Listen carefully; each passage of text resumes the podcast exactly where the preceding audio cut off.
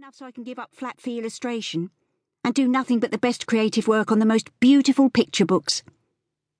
And let me guess, he's also devoted, caring, sensitive, understanding, intelligent, listens to you, cherishes you. Of course. An amazing lover, naturally, incredibly good looking. Lu put her hands on her hips in mock outrage. Are you calling me shallow? She pouted, then laid both hands on her heart.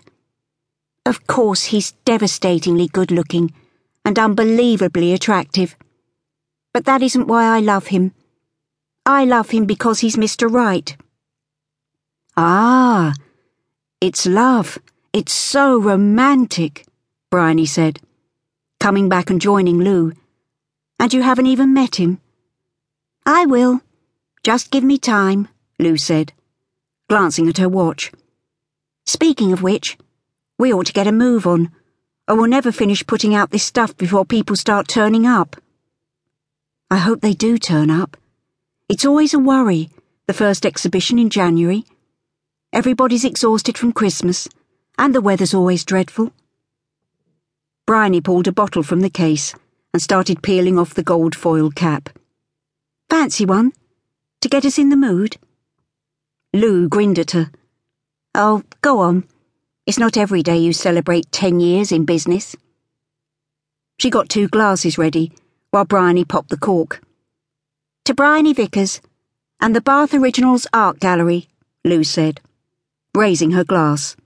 Ten years on, and still in business, thereby proving miracles do happen. Tell me about it, Bryony said, taking a hefty swig from her glass. The miracle will be if I'm here in another ten years. Don't worry. Everybody will come, bad weather or not. And no talk about recession, Lu said firmly, topping up Bryony's glass. Tonight we're celebrating your achievement. And it is an achievement, she added, hugging Bryony's shoulders. I think you're amazing to have done all this. It does seem incredible, Bryony agreed. There was silence for a second as they both looked about the gallery. They'd met at art school, although they'd been on different courses.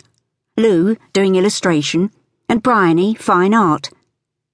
After graduation, Bryony had tried making a living as an artist for a couple of years, until a windfall inheritance gave her the money to invest in a run-down gallery near the centre of Bath. Lu thought how much the gallery had moved on from those first days from the haphazard exhibitions of friends from college shown on peeling walls, to the sleek, replastered off white walls hung with paintings bearing serious price tags. The exhibition, for the 10th anniversary, was a mixed show of work by all the artists Bryony represented. As Lu looked round, she could recognise paintings by several friends from art college days. But they were now outnumbered by other more well known artists even a couple of Royal Academicians, and one of the rare artists to have become a Sir. You're becoming part of the establishment, she said, almost in surprise. You're growing up. We are grown up, Bryony said, raising her glass to Lu. We're in our thirties. Just, Lu said, sipping her champagne. She looked across at Bryony, at her sleek hair pulled into a chignon like Betty Boop grown up. The beautifully cut dress that exposed her slim arms, but otherwise covered her in origami folds. It would have been made by some famous designer, Lu guessed.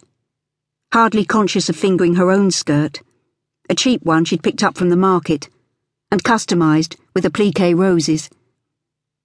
The champagne felt cold against her lips, the glass clammy in her hand. You won't get too grown up, will you? She said.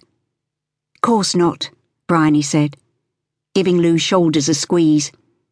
Look at me, drinking champagne in the afternoon when I've got a big private view in a couple of hours.